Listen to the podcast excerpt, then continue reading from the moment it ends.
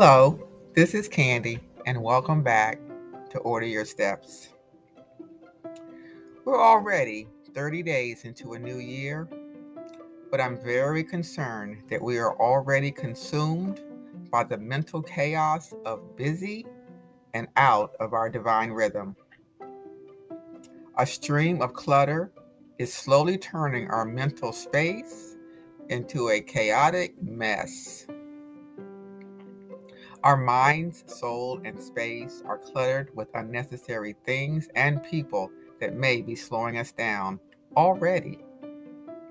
Remember, I said that this year we are being pushed even harder into our purpose, and there is no time to waste. We may be very busy, but are we accomplishing the things that really matter to us the most? Those things that will empower and motivate us to be the very best that we can be. Our lives should not be hustle and grind, but we must ebb and flow with the Spirit. Prioritizing those things that are important is a great way to proactively take charge of your life. It may sound redundant, but have we taken a serious look at where we are, where we are going, and thought of the ways that we might get there?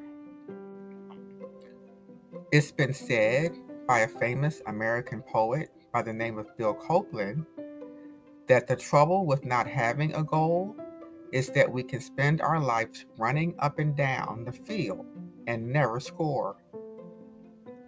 We must be more mindful of our time and have the courage to say no to the things that we would consider unimportant or unfruitful.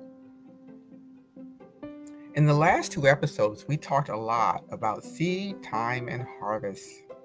We want to plant seeds that will produce a bountiful, fruitful harvest.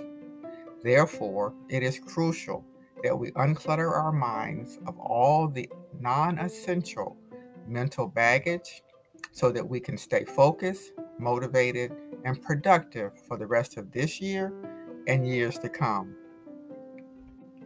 So, we're going to pause Take a deep breath, get out your journals, and take some notes on what I've shared with you over the past few months. By the way, if you've listened to my podcast, this will be a review, but you will still need to take notes. So let me begin by saying that we know that every year is a year of God's favor Dr. Dharius Daniels defines God's favor as undeserved, unexplainable, irrational, preferential treatment. His favor puts us in the right place at the right time, according to his plan for us. Therefore, if we have not earnestly given any thought to what his plan might be for us, then 2023 will most likely be no different than all the other years. I will continue to emphasize the importance of listening to the Holy Spirit and being guided and directed by Him every day, all day. And He will tell us and show us how to live our best life ever. We must let go of our yesterday, make the most of our today, and trust the Lord with our tomorrow. We are being pushed out of our comfort zone and beyond what we may consider our inadequacies and our limitations.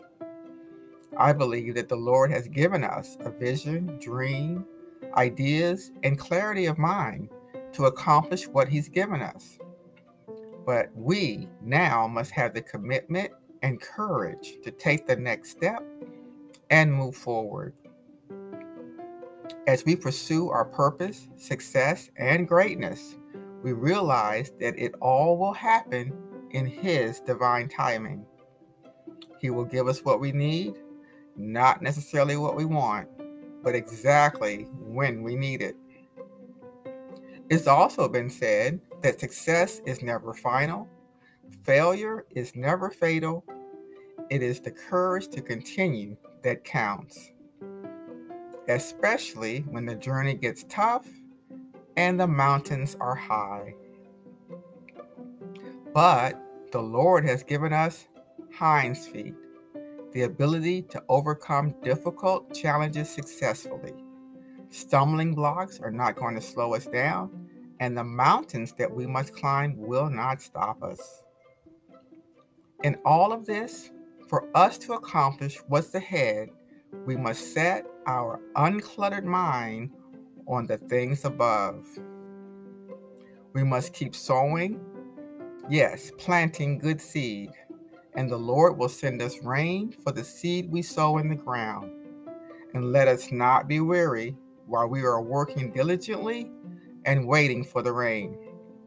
For at just the right time, we shall reap a bountiful harvest, and the food that comes from the land will be rich and plentiful if we don't give up.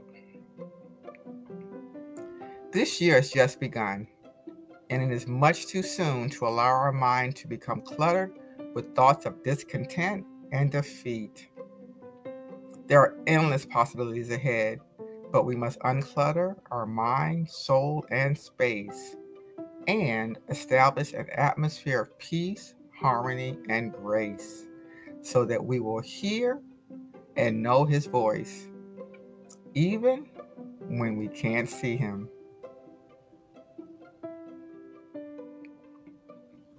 Well, as always, I pray that you've enjoyed this week's episode and something has been said to inspire and encourage you. If so, we would love to hear from you, so please hit the message button. And don't forget to subscribe. But if for some reason this episode just does not resonate with you, please share with someone that you know who just might need it. Well, have an amazing week.